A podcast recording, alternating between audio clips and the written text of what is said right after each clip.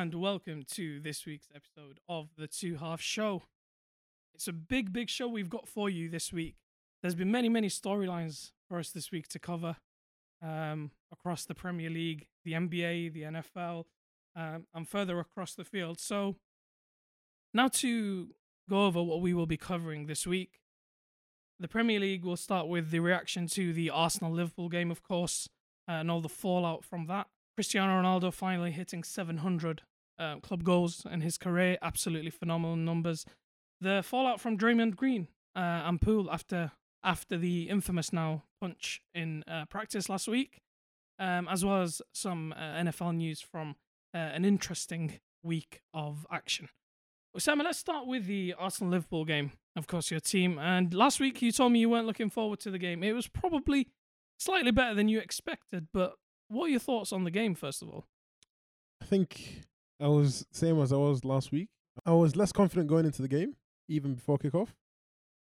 I think Liverpool this season haven't been the same team as they were in the past couple of years. Um, they don't really have much energy within midfield. Legs look gone within the attack, and you don't really expect to see Liverpool scoring a lot of goals as they were previously. And yeah, it's just and on the other side, it's Arsenal not great either, is it, in terms of the defense? Yeah, yeah. I think defensively, Liverpool have been shambolic in the way they're defending compared to how they were previous years. I think Mm. Trent hasn't really been on his game uh, defensively.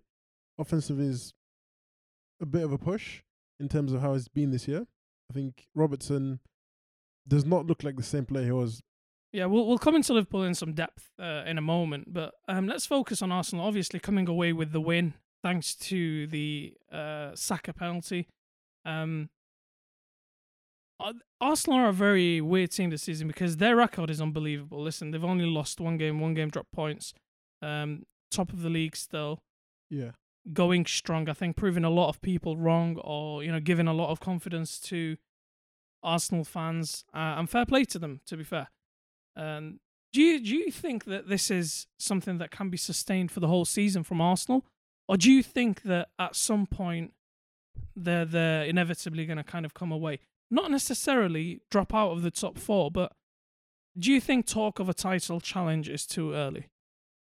I think Arsenal's Achilles heel has always been consistency. Like they'd always do well in a couple of games, and then it's just about when they hit the blip, how they react to it.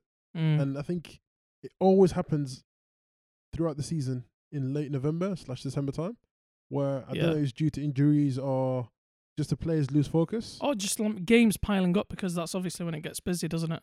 But I think this season is different because you've you got think? the, you've got the World Cup coming. Yeah. Now, certain players obviously will go to World Cup. For example, like Saka or Martinelli, Gabriel. Jesus Do you think maybe. Martinelli's going to go? Because obviously, if we go off the last Brazil, Brazil squad, team. um, Yeah, I know the only player Jesus to- didn't get picked, do you think? but I, I think that they deserve to go in terms of the performances. And obviously, for Arsenal fans, they'd love for them not to go because they're getting rested. They're relaxing in Abu Dhabi, I think it is. Yeah, yeah. I think that's something that Arsenal have done smartly, which is doing a, almost like a warm weather training camp in in the UAE, so that any players that do exit the World Cup have a short distance to join up with their teammates and then fly back together at the end. Yeah, uh, you got to think. I don't think I know many teams in the Prem that are doing that. And for Arsenal fans, obviously, they'd love for majority of the players not to go to World Cup. Uh, as any club would, it. to be fair. Yeah, you're right. Uh, uh, they're they're they're playing phenomenal football. Uh, the I think the good thing about it is obviously they have a very young team. Yeah, Um, and, and and I think if you're an Arsenal fan, that that should give you hope because let's assume it's not something that can consistently be carried through for the whole season. You have a good setup there of a group of players that can be built upon in the future anyway. I think it is too early to decide if they are a team that's going to challenge. I think it's too early to even say if they are a team that's going to make the top four, even though, given their start, I am starting to, to think that they're probably not going to drop out. yeah. But we have to remember, we've seen previous. Do you know what I Mm, mean? Tottenham Hotspur under Jose Mourinho Yeah, were top in December. Forget October, they were top Mm. in December. And we saw how that season finished. So I think this season's different though. You got you got to take into account the World Cup because obviously within a normal season, you'd never have that within the winter time. No, I, I I agree, think- but then you also have to think about it, Osama, that it's the same for every team. No, exactly. it's not but- just them. no, but for them, them having momentum going into World Cup, all the players' confidence on a high. Okay, so uh, don't you think that could be a negative then? That if they come to a point where they've got momentum, wouldn't they want the Yeah, no, the, the that's- yeah. season to carry on rather than have it stop? yeah, that's where the not issue, but the challenges that they could face could be because Yeah, having of the World. Cup stopping their momentum, and obviously the players having high spirits. And listen to the interviews afterwards. I think Arsenal fans as well as the players, they've all become as a unit. Like the Arsenal Yeah, fans they, they the seem they seem a lot closer together um, this season than previously with, before. with Arsenal. Yeah, which is a positive for them, of course.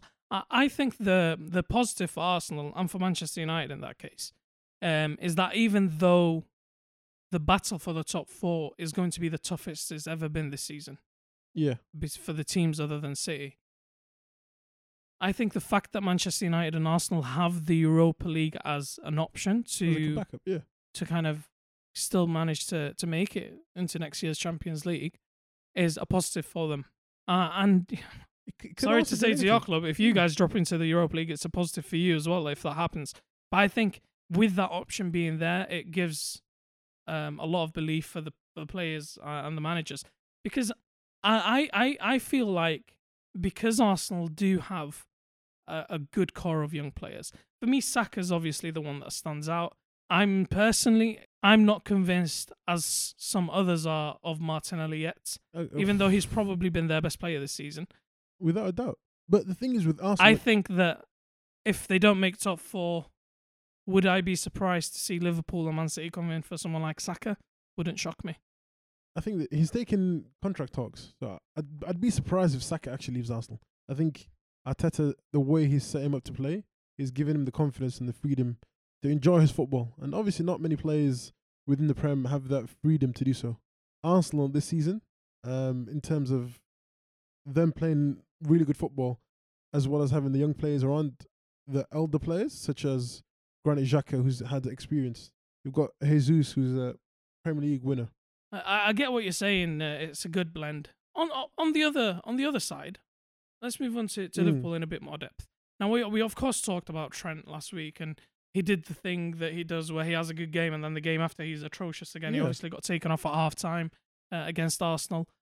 I think a lot of even Liverpool fans are becoming a bit frustrated with his performances. I saw an interesting comment um, about how I think it was from Rio Ferdinand who made a comment that Trent goes into games thinking about how can I influence the game in a, in an attacking sense, and he doesn't really think about his responsibilities defensively. And he's in a position this year, and I'll be honest, I I don't rate Trent as highly as a lot of other people do, and you know that. I don't think he's been helped by the midfield. I think previous seasons where Trent has pushed up, you've had the likes of Fabinho or Henderson dropping back Exactly. and yeah. allowing the freedom to push up. Where even if they do get hit on the counter, you've got Fabinho or Henderson either covering or taking the foul. So he's not really taking into account of him missing from the defense. And I think with Trent is that now that he knows he's a number one star as a right back, that he's not going to be dropped. Mentally, I, I think that affects his game because he knows going in, I can have a crap week of training, No, knowing for I'd still start as right back because there's no one else better than me in To the take spot. the spot, yeah. yeah. Do you think, me as an outsider looking at Liverpool, I feel like your biggest issue this season and one of the main reasons for your kind of performances or lack thereof is the midfield. I, I look at that team and I'm just like, that midfield. It- Previously, I feel like the midfield was purely functional. It was the defense and the attack, and the midfield was there to do the dirty work. But I feel this season, that's been exposed a bit. And yeah, of course. I think Klopp said it in the transfer window that he was dying to get a midfielder. He was begging the board to. I think his comments were, they got to take a bit more risk within the transfer window. And yeah, they took a risk with Darwin Nunez, but I think all Liverpool fans knew during the preseason Liverpool needed a new midfielder. We Yeah. have we have and Chamberlain, who and the one that you were linked often. with the most, Matheus Nunes, Uh, Yeah, he's just that Chelsea game Wolves. has he's been incredible. Exactly. I think within the midfield, especially, look, it's it's the aging midfielder Liverpool don't really have much legs in. You've got Naby Keita who's always injured. Chamberlain, who barely even he plays any games is always injured. We've got youngsters coming in as Harvey Elliott and Curtis Jones who are good enough, but I think it's too soon for them to start games ahead of Thiago Henderson or Fabinho. And Yeah. it's it's always the same midfield. Them three. Thiago, I think he starts in in the team without a doubt. Fabinho this season has been way off it, and Henderson he's just there for legs now. So it's What it's about kind of worrying as to why Trent. I think this season especially, Trent is Liverpool's scapegoat.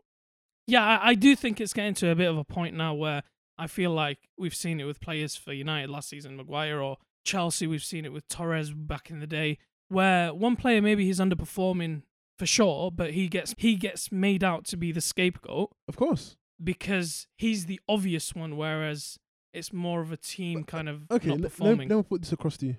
I, is, I is- agree. Is there, is there a Liverpool player right now you can look at the squad and say, you know what, this guy's been playing his best for Liverpool this season? There's one player, but he got injured today and he's out until after the World Cup today. They've announced Luis Diaz. Luis Diaz. Th- that's it. Uh, That's, That's, the, o- it. that's the only one that I can Alisson see. as well. To be fair, Alisson's been very good this yeah, season. but that, that's it. But There's apart no from that, else. yeah, I agree, and and I think and it's kind of worrying why. the point the point about Trent being a scapegoat.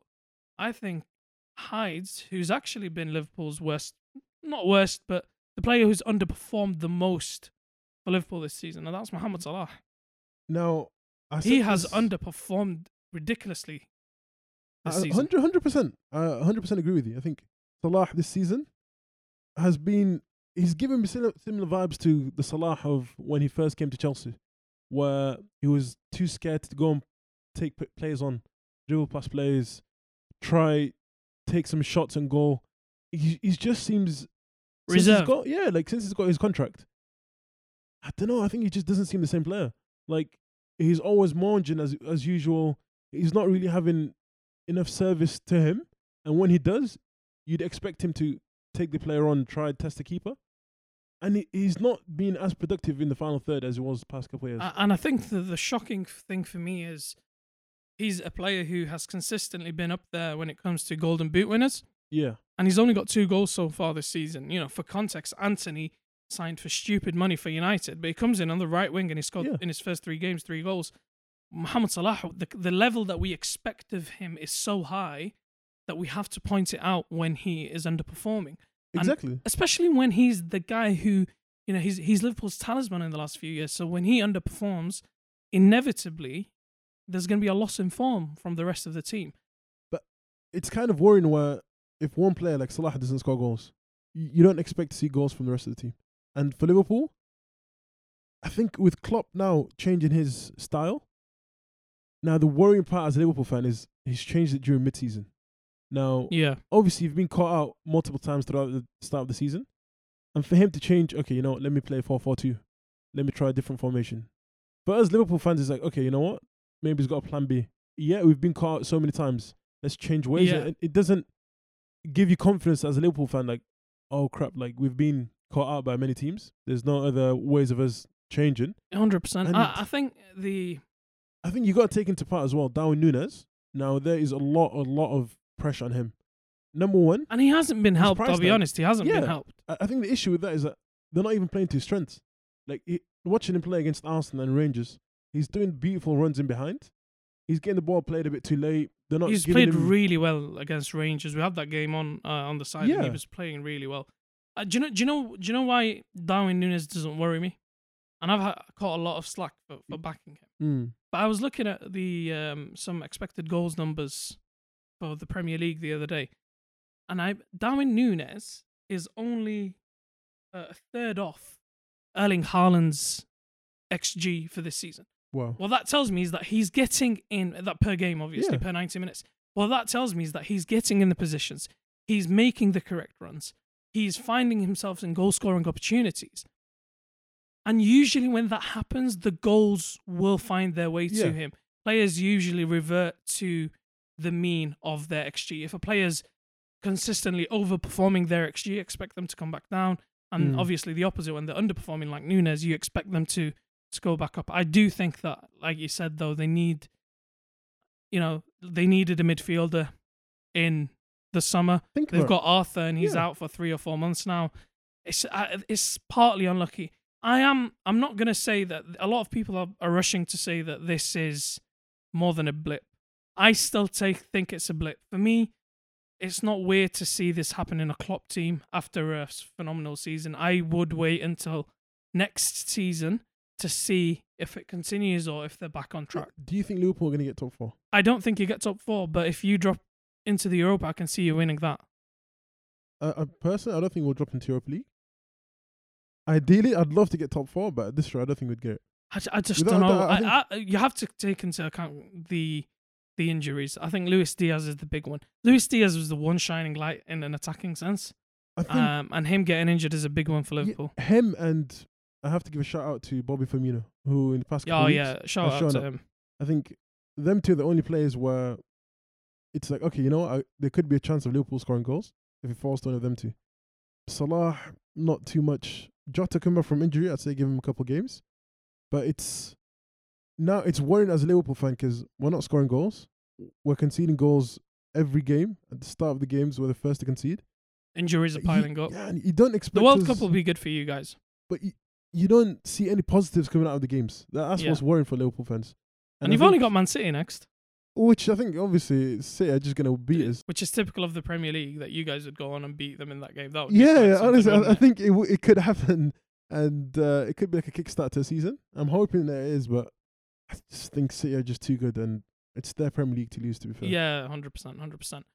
Um, moving on quickly to um Cristiano Ronaldo. Now he scored his 700th club goal in European football. Incredible performance, Wow. the most by any player in history, of course. Lionel Messi's only nine behind. Let's not kind of forget that, but uh, an inc- phenomenal performance from someone who has been a much maligned figure this season, and for good reason. But a phenomenal, phenomenal uh, achievement. Yeah, I think in many eyes it's between him and Messi that are goats. I think with Ronaldo, he's always proved that with talent you have to have dedication, hard work, and so on to make it. And he has made it in every league that he's played in, the Prem, Serie A, La Liga, and you can't fault anything that he does. I think his mindset puts him levels above any other player. with the Ronaldo conversation, um, the frustrations for me with it is one of the reasons that we actually started this podcast, and it's a phenomena that we see in modern football, Okay. uh, where everything is so polarized. Everything is so the best, the greatest, every, amazing, perfect, or the worst, trash, and so on. Like everything's either one way or the other completely, with no gray area, with no nuance, with no Mm-hmm. without lying in the middle where thing most things actually do. And I think for me, like I said, we've started this because we want to bring a bit more nuance to conversations about football and sport generally, to uh, analysis, to understanding around the game. Ronaldo and his situation is a perfect example of that. I feel like, especially within United fans, but even uh, across the spectrum from other fans, it's either you think that Ronaldo is the greatest ever, he's perfect, he's still as good as he's always been. He scored 24 goals last season, therefore nothing is on him. Nothing he should never be questioned. Or it's totally the other way around where he's the problem to everything. It's all on him. He's the reason teams don't perform like Juventus or United. He's never been, a, you know, a top level player like Messi or Maradona. It's either one or the other, and it can never be in the middle. And for me personally, as a United fan, and I know other United fans might disagree, but for me, it's the truth lies in the middle. Cristiano Ronaldo, for me, and I know a lot of people would disagree, but he is the greatest of all time.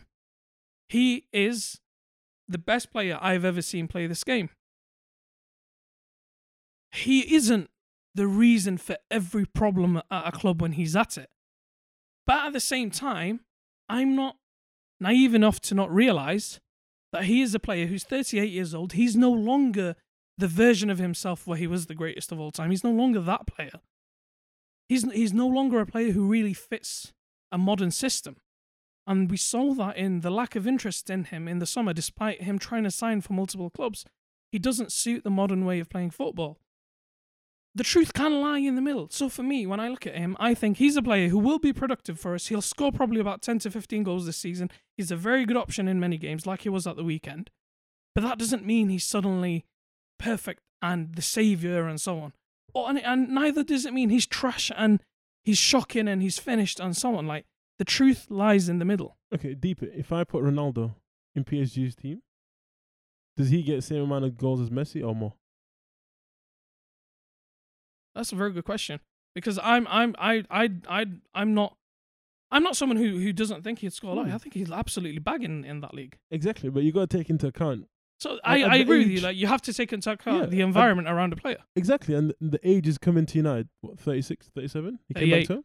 No, I mean when he first came in last year. Yeah, uh, 36. Yeah, so not many 36 year olds would come to Prem the second time and still, even though United themselves didn't have a good season, he as a player individually performed well. Yeah, but there's a reason for that. He and, affected and the team. How you no, no, no. For the, no, for the reason for that is, and and, and we've we saw that actually on the weekend as well. Even though he did score, when Cristiano Ronaldo plays, as he did last season, he makes himself the system. Play, f- players are forced to pass to him when there are better options on, and so on. And on the weekend, we saw other players no longer play like that. But when he was in the equation, that kind of held the team back. So, for example, you had Rashford playing a beautiful pass through to Bruno. Yeah. And Ronaldo comes back from an offside position and takes the ball when Bruno had a one on one. And the play stops because he was offside, obviously. So he makes himself the system. And, and that's why I'm not surprised with the number of goals he scored last season. I think physically, he's a player who can play. I, I don't believe in the myth that Ronaldo can't press. He doesn't press.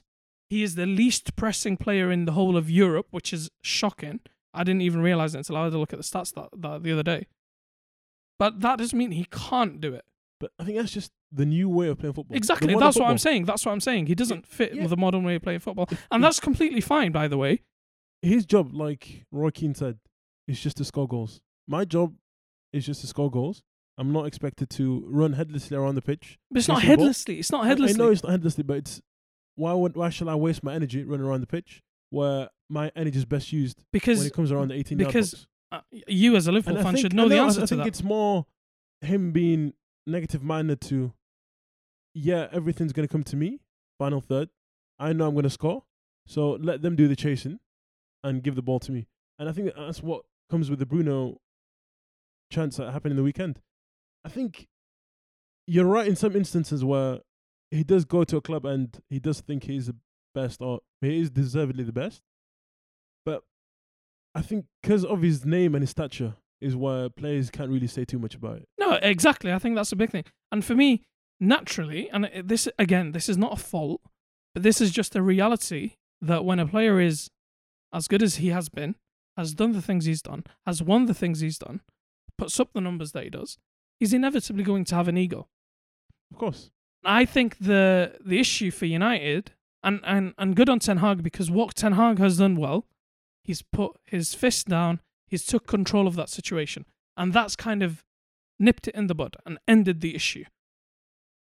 The problem, if he didn't do that, obviously that ego would play a part in de- derailing things because he would feel entitled to, like you said, the ball a certain amount of Yeah. times, the ball being played to him a certain amount of times, things going a certain way.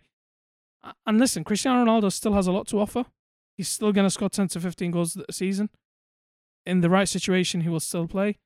Um, and like I said, for me personally, he's the greatest of all time. A lot of people might disagree. A lot of people might think Messi, but um, well, we're seeing obviously the the two greats come towards the end of their their their Peak career. But to put it in context, if Erling Haaland was to play until he's 38, he would have to score 45 goals per season to catch up to Cristiano Ronaldo's total Which is, which is crazy. dumb, I think yeah. Haaland will probably score more than 50 this season, but for him to do that for the rest of his career, he's probably not gonna not going to do it. Finally, I want to look back at last week's Champions League games. Yeah. Um, and and it's a theme that I've seen growing this season. To be fair, um, and I want to actually come and question it now uh, and talk about it. But the question is, is Serie A back on the rise? Because we saw last week Napoli absolutely demolishing Ajax 6 1. 6 1. Mm. Comfortable, dominant performance. Inter Milan beating Barcelona, that this Barcelona super team that they assembled during the week as well. And Serie A games this season, I've watched a few, and it is the qual- the level of quality in the in the game, especially in the attacking sense, has taken a step up undoubtedly. The question is: Is Serie A back to the top table of uh, European football? No, so uh, I think Serie A has been on the in the past couple of years. I think teams now such as AC, Inter. It, it beforehand it just used to be Juventus, and you've got teams like Napoli now coming in, Roma with Jose Mourinho, many other teams within the top six of the table challenging for the Serie A itself, and you can see that within the Champions League games. I think the only worry with Serie A at times is that due to the league and the slow tempo of football and how it's more calculated, where in the Premier League it's more full throttle, and defensively it's up there with probably one of the best leagues.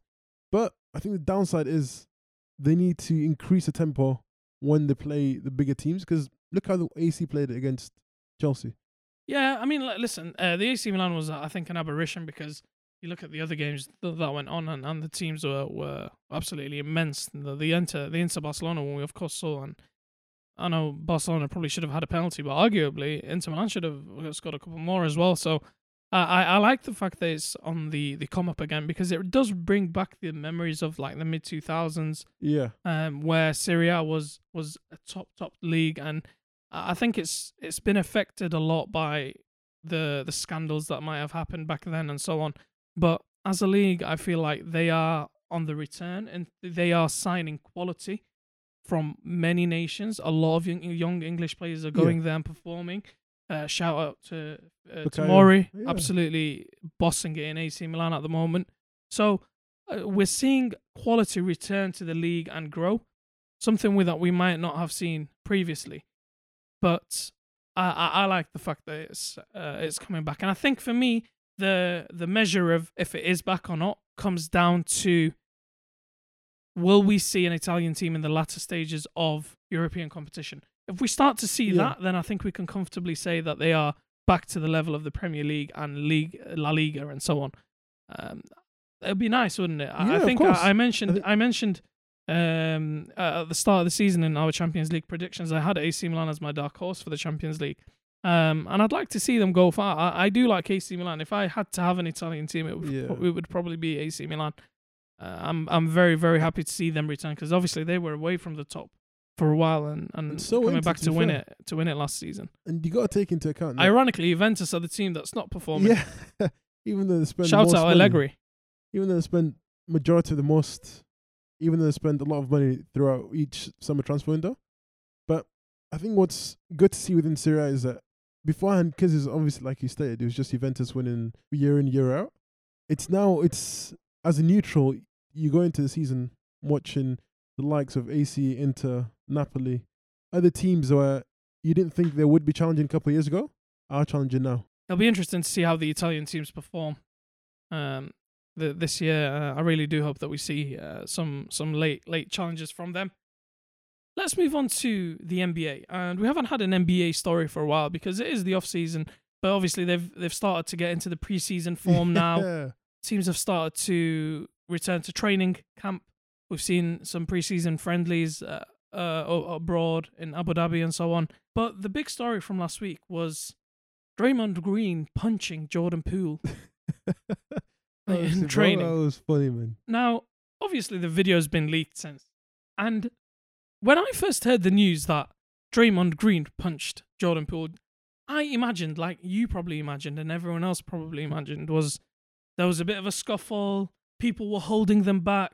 He reaches out and kind of half-heartedly punches him in the face, kind of just grazes him. Yeah. I think that's what most people thought because that's if you see it in a match or uh, in in other scenarios where, where you can watch them, that's usually where it is been players Like a being held back and so on. Yeah, like sh- like small small little punch, and then that video gets leaked the day after on the Friday, and my god, You went full throttle. AJ. he comes out of nowhere. No one is really there thinking something's gonna kick off. He goes straight in his face. Jordan Poole tries to push him back, but because of how big Draymond Green is, Jordan Poole's the guy who gets sent back. And then he loads an absolute haymaker on his Yeah. chin. That was like a, a, wilder punch. That I'm not gonna lie, fam. I saw that. I, I was genuinely shocked that he didn't he, him didn't out, break right? his jaw or, or break an eye socket or something because yeah. that wasn't a punch where he held back. He put power into that. punch. man. I think look at the footage itself. How are you doing that to your own teammate? And it's not even like a light punch, like you said. This guy went full in for the jaw, and I swear at one point, like Poole was just gone. Like Yeah, Like, now w- we've obviously seen um, the Athletic now come out with yeah, some details, and and you know these are reports, so we take them all with a pinch of salt. But it gives a little bit of an insight. uh, an insight, happened and to it actually kind of goes with what a lot of people think of Jordan Poole. To be fair, but according to the Athletic sources, Poole began telling teammates of his plans to use his lucrative new extension to install a pool at his house. I'll call it the Jordan Pool because it's going to be the GOAT, he allegedly said. Everyone can come swim in my Jordan Pool as soon as I get paid. I now, think- according to the report, the teammates soon got tired of that joke, um, and it seems like they kind of told him to stop. Um, and Draymond, and Draymond Green kind of told him to get a new material, and it looks like it just escalated from there. And from looking at the video, it looks like that was said maybe, and then Draymond Green was kind of just stood there at the back, just thinking about it, and then just goes for him. Now, Yeah. it's now obviously there's the the funny side to it as we kind of mentioned but do you think as i understand obviously with with american sport it, there's a cap yeah, and if jordan poole is going to get paid then other players are probably not going to get paid maybe that's Yeah. Draymond green so i can understand him being pissed off and, and doing that yeah. but as as as a gr- as as the grown member of the squad as a The um, father figure of the squad and who stayed. yeah, there for a while. almost Yeah, as yeah. Hmm. Uh, one of the kind of the the father figures of the squad, someone that the young players should look up to. It's not It the greatest show- thing to do, is it? I think you can look at it in two ways. One, in terms of Jordan Poole, he had a good season last year, and in the past couple of years, he's been leading up to where you think, okay, you know, what, he can take it to the next level, and he has done last season. And now for him, obviously, to get the big contract that he expects to get, I think he's been a bit shameful and a bit disrespectful to his teammates. Two big where- face boots kind of yeah, yeah, no, he's like, I'm, I'm the new man now. Like, look at me. Whereas his teammates were like, we made you in a way where we played as a team, and yeah, you We took- helped you shine, Yeah, yeah, and, and it was a team effort, of yeah, course. and he's and he's taken into account. Yeah, it's all me, me and Steph, or me and Clay, or yeah, and he's acting now, even though he's had a good season, but he's one of the big boys. Where, yeah, look at me, I'm I'm one of I've made it. I've made it. Yeah, Basically, yeah. and obviously Draymond now Draymond wanted to humble yeah, him. yeah, like, and I think rightly so. But I think the way he went about it, it was wrong. I think there's different ways where you could verbally say it to him, like tell him, look, you're not you're not an older player like I am, or Clay or Steph, where we've been through the wins and the losses, and we still stuck as a team. We didn't think individually, yeah, because look, you've never seen Steph come out saying, "Oh, I'm the best of all time." He he probably thinks it, but he'd, he'd never say it to Yeah, himself. exactly. You have to Or think to, it to or be a to his player. teammates Yeah, he'll say, "Look, my team helped me become the player I am." exactly. Whereas Poole coming 100%. out saying, "Yeah, I'm the one." Now, obviously, Draymond's like, "Bro, you're just new to the game. Relax yourself." And Have like, some respect yeah, for yeah, people and who've made it. obviously, Kind of the thing. team helped you, so I agree with you. I do think that there's probably uh, wrongdoing from both sides, but I just think the allegedly, if if what's been said has been said, that's not the way to deal with it. yeah, Because, like you said, Jordan Poole needs to be more respectful of people who have made it and do- and done it for the Warriors. yeah, You've been here five minutes, bro. You've got one ring. I've got four. yeah, exactly. Have respect. Mm. But at the same time, Draymond Green needs to address the situation in a better manner, Of course, where maybe he maybe he sorts it out with Kerr, where he takes him to a side, has a conversation with him.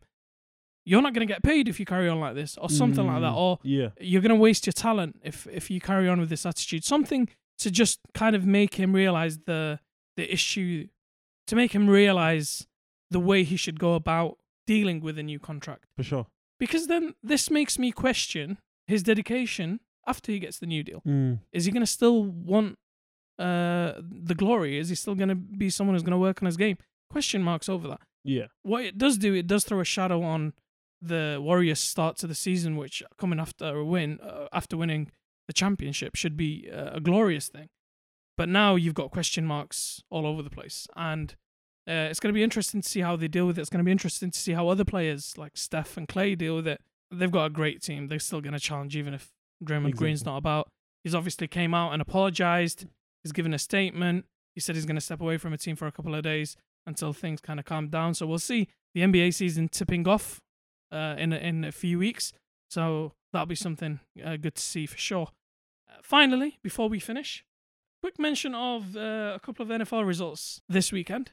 So uh, the the main one I want to talk about is the is the Giants win against the Packers in London. Um, the London game always gives us drama. Always Yeah. goes down to the last kick or the last throw or the last minute, and it was no different over the weekend.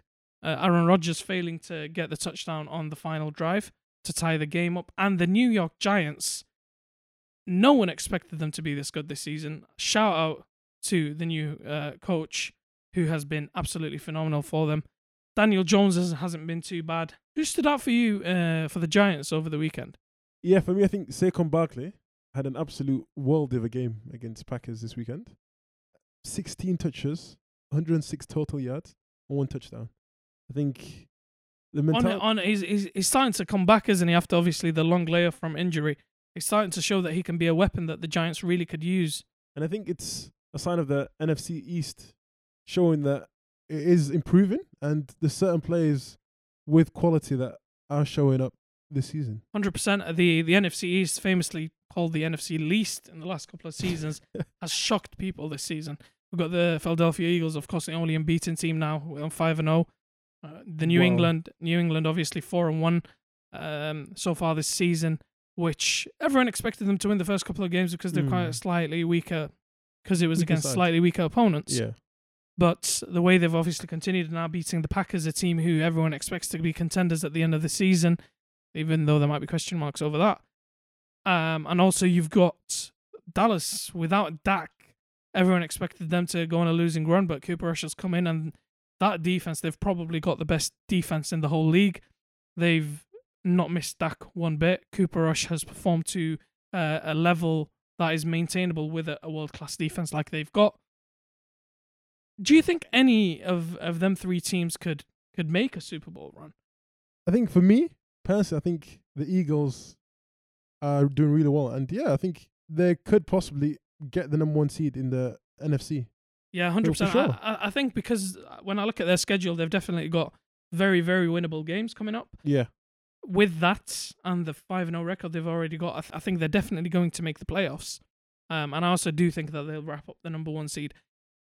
The the NFC is a very strange conference this year because it feels like no team is standing out. Obviously, the Eagles are because of their record, Yeah. but no one stands out with kind of a world class, complete Team. team. Yeah. You have the Cowboys, an elite defense. Mm. You have Philadelphia with Jalen Hurts playing his best.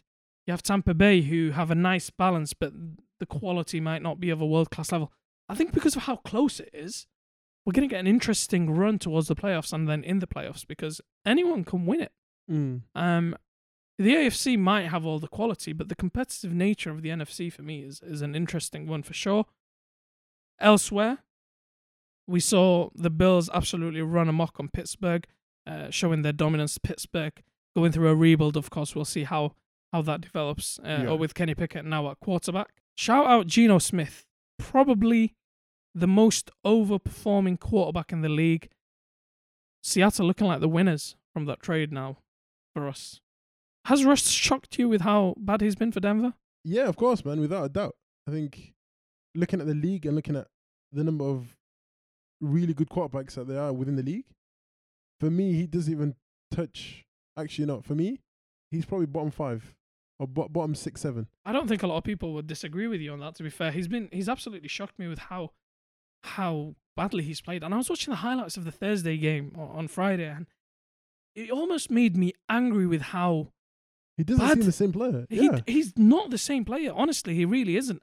Uh, and they've just paid him a quarter of a million. It's crazy. But the the thing with that is, I was watching the game and I was getting angry. And with the Indianapolis Colts, I was like, yeah, Matt Ryan. Okay, he's never been someone who's been so I can excuse him having a bad game. But my days, Russ. yeah. Russ needs to get it together ASAP because Mm. there's only so much blame that can be put on Harbour as the new coach. He needs to to get his act together and, and, and really start to perform. It's been a jam packed week, Osama. Yeah. Uh, a lot of uh, things to discuss. So thank you for joining us for it. Thanks for having Uh, me. man. appreciate it as always, of course. And thank you guys for joining us for another episode of the Two Half Show. Be sure to send in your comments uh, on what you'd like us to discuss in the future. Uh, and as we look forward to another week of action, of course, we've got the Champions League returns in midweek.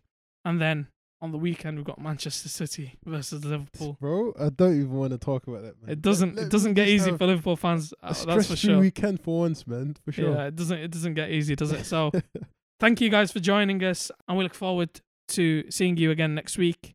Until then, have an amazing week and keep it locked.